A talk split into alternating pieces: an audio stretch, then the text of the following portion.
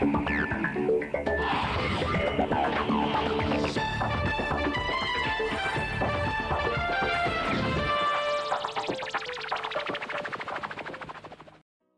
привет, это подкаст «Четверги вокруг света» у микрофона его ведущий Сергей Беляков.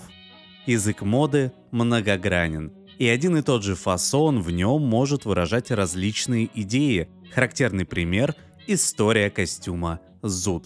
Сегодня мы расскажем о том, как модный костюм превратился в символ антивоенных и расовых протестов – а затем стал эталоном мафиозного стиля, попутно оказав огромное влияние на всю молодежную моду 20 века.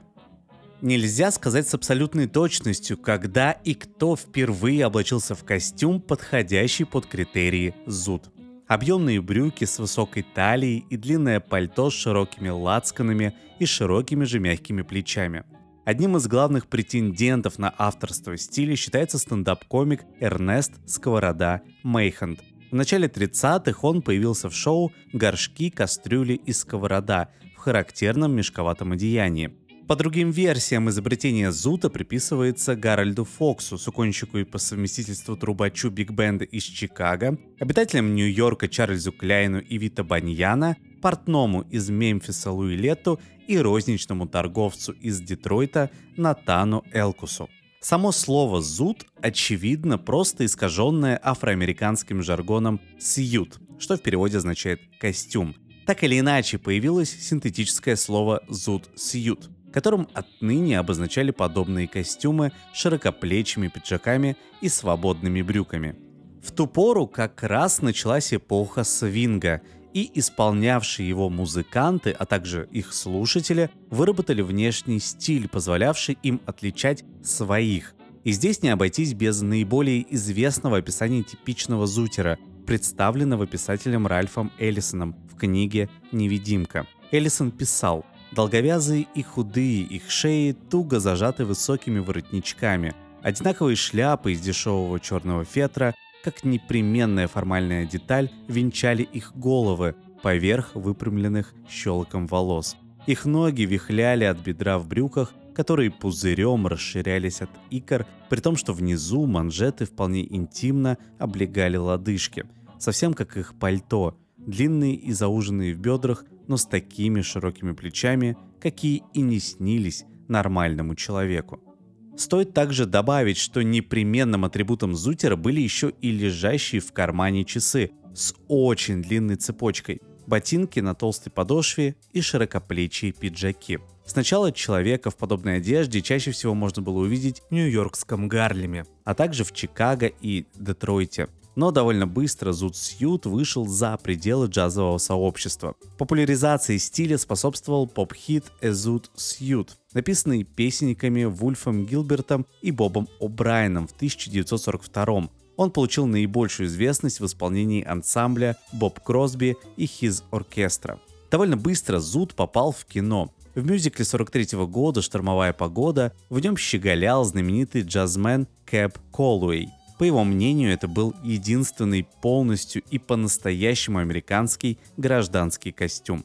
Однако удобство Зуцьюта, не сковывавшего движений в сочетании с его экстравагантностью и некоторой маргинальностью, а надо помнить, что в США 30-40-х годов была сильная сегрегация, и черные джазмены находились внизу социальной иерархии, привело к побочному эффекту.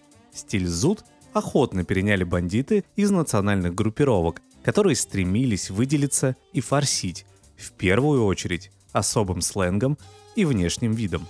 Очень скоро длинный яркий пиджак, мешковатые штаны с привязанными к ним аксессуарами, фетровая шляпа, часы с очень длинной цепью и ботинки на толстой подошве стали отличительным признаком участника преступного сообщества. Популярность Зута в криминальных кругах сыграла дурную службу всем зутерам и без того становившимся жертвами предрассудков. Тут еще постарались крупные издания наподобие Лос-Анджелес Таймс и The Life, заставившие американцев поверить в то, что в таких костюмах ходят одни бандиты.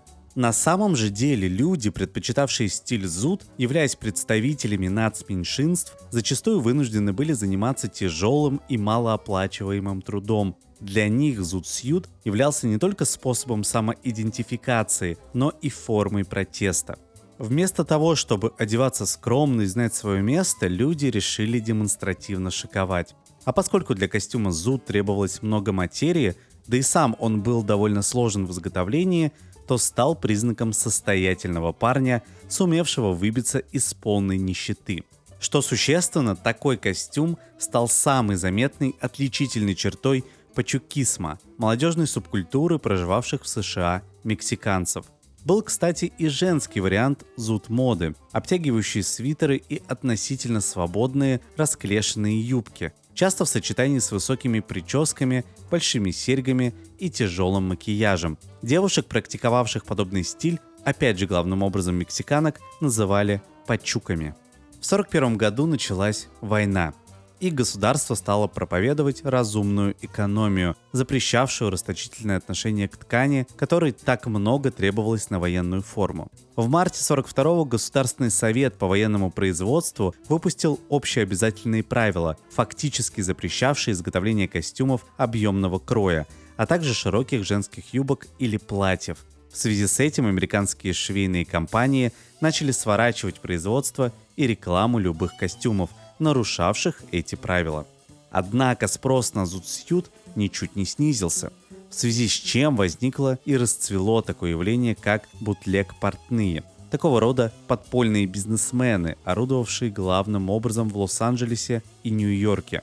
Они продолжали производить одежду для зутеров. Также молодые люди не торопились избавляться от зудсьютов, которые носили до войны. Консервативным, патриотически настроенным американцам казалось, что эти дешевые пижоны нарочито игнорируют тяготы и жертвы, приносимые народом на алтарь победы. Прелюдия широкомасштабного конфликта имела место в августе 1942 года, когда некий военный моряк, отпущенный в Лос-Анджелесе на побывку, шел по улице местного Чайна-тауна со своей подругой. Там они наткнулись на четверых зутеров, юноша-моряк вступил с ними в перепалку, и они столкнули его с тротуара на проезжую часть. Об этом инциденте написала пресса, но до полноценного столкновения военных и зутеров дело тогда не дошло. Оно случилось почти год спустя, в ночь на 3 июня 43 года, когда 11 моряков в центре Лос-Анджелеса вступили в драку с зутерами. Впоследствии противоборствующие стороны приводили свои версии того, кто являлся зачинщиком, но для прессы все было ясно уже изначально. На следующий же день очередной номер Лос-Анджелес Таймс вышел с широковещательным заголовком «Зутеры избили и нанесли ножевые ранения военнослужащим». Этот инцидент всколыхнул общество. Нападение на военных сочли тяжким преступлением. 200 моряков погрузились в такси и отправились в восточную часть Лос-Анджелеса, где обитала мексиканская община. Встречая по дороге парней в зудсьютах, Моряки избивали их дубинками, насильно раздевали, стаскивали потрепанную одежду в куче и сжигали. На следующие дни так называемая зачистка продолжилась. Пресса освещала эти действия моряков с полнейшим сочувствием. Вскоре к военным присоединились и гражданские волонтеры. Отряды, состоявшие из военнослужащих и обычных жителей, патрулировали улицы и нещадно расправлялись со всеми встреченными зутерами. Так в одном из случаев моряки во время кинопоказа выставили перед зрителями двух мексиканцев, раздели, а затем помочились на их костюмы. Американский левый журналист Керри Мак Уильямс, оказавшийся свидетелем происходящего, писал Толпа из нескольких тысяч солдат, моряков и гражданских лиц, маршировавшая по улицам Лос-Анджелеса, продолжала избивать каждого человека в запретном костюме которого они могли найти. Пробираясь в кинотеатры, они приказывали включить свет в зале, а затем шли по проходам, вытаскивая мексиканцев с их кресел. Трамваи останавливали, а мексиканцев и также некоторых филиппинцев и чернокожих выдергивали с пассажирских мест, выталкивали на улицы и избивали садистским безумием. В результате этих расправ более 150 человек получили ранения, а полиция арестовала свыше 500 мексиканцев по обвинениям, варьировавшимся от беспорядков до бродяжничества. Лишь 8 июня в ситуацию вмешалось военное командование, распорядившееся отправить моряков и солдат, участвовавших в зачистках, в казармы. Эта история осложнила отношения США с Мексикой. Озаботились и в Вашингтоне. 16 июня 1943 года Элеонора Рузвельт опубликовала в прессе свою колонку, в которой попыталась осознать случившееся. Она писала следующее. Вопрос глубже, чем просто костюмы. Это расовый протест. Эта проблема имеет корни, уходящие далеко в прошлое. И мы не всегда справляемся с этими проблемами так, как должны бы.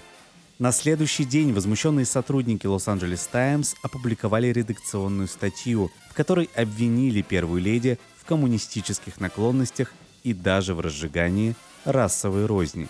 Под конец июня 43 года в Лос-Анджелес прибыл сенатор Джек Тейни, которому поручили выяснить, не были ли нынешние беспорядки со стороны зутеров спровоцированы нацистскими агентами, пытающимися рассорить США с латиноамериканскими государствами – Впрочем, никаких доказательств в поддержку этого утверждения не нашлось, а сами июньские расправы над зутерами, оставив глубокий след в общественном сознании, принесли всходы в будущем.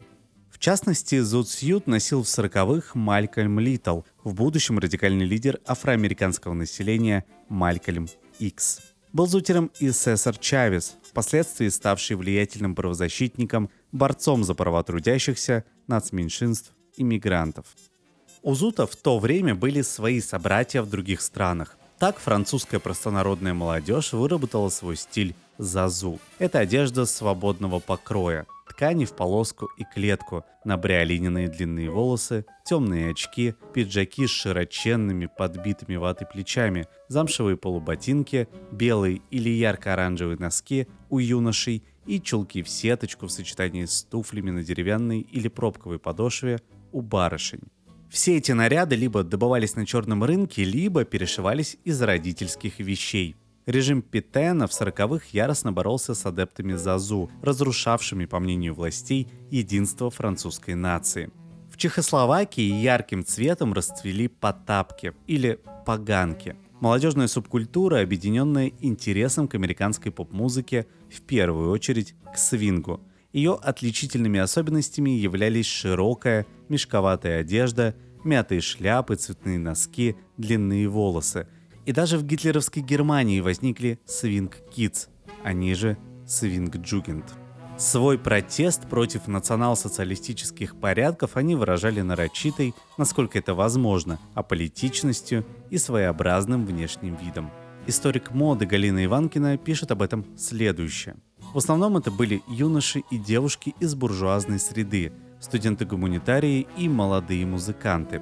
Представителей аристократических фамилий среди детей свинга было крайне мало. Молодые немецкие дворяне, даже не разделявшие нацистских взглядов, исправно маршировали в общей колонне. Девушки свингеров старались следовать французской и американской моде, злоупотребляли косметикой и часто курили, что явно не соответствовало плакатно-официальному образу арийской девушки. Субкультура зуд пережила войну. В Европе ее элементы успешно перекочевали во многие новые молодежные стили, появившиеся в 50-е годы. Например, длинные пиджаки и ботинки на толстой подошве стали непременным атрибутом британских Тедди Бойс или Тедов. А в послевоенном СССР первые стиляги вдохновлялись именно американскими джазовыми зутерами, их широкими пиджаками, цепочками и яркими галстуками – только позже появились прически с коком и брюки-дудочки.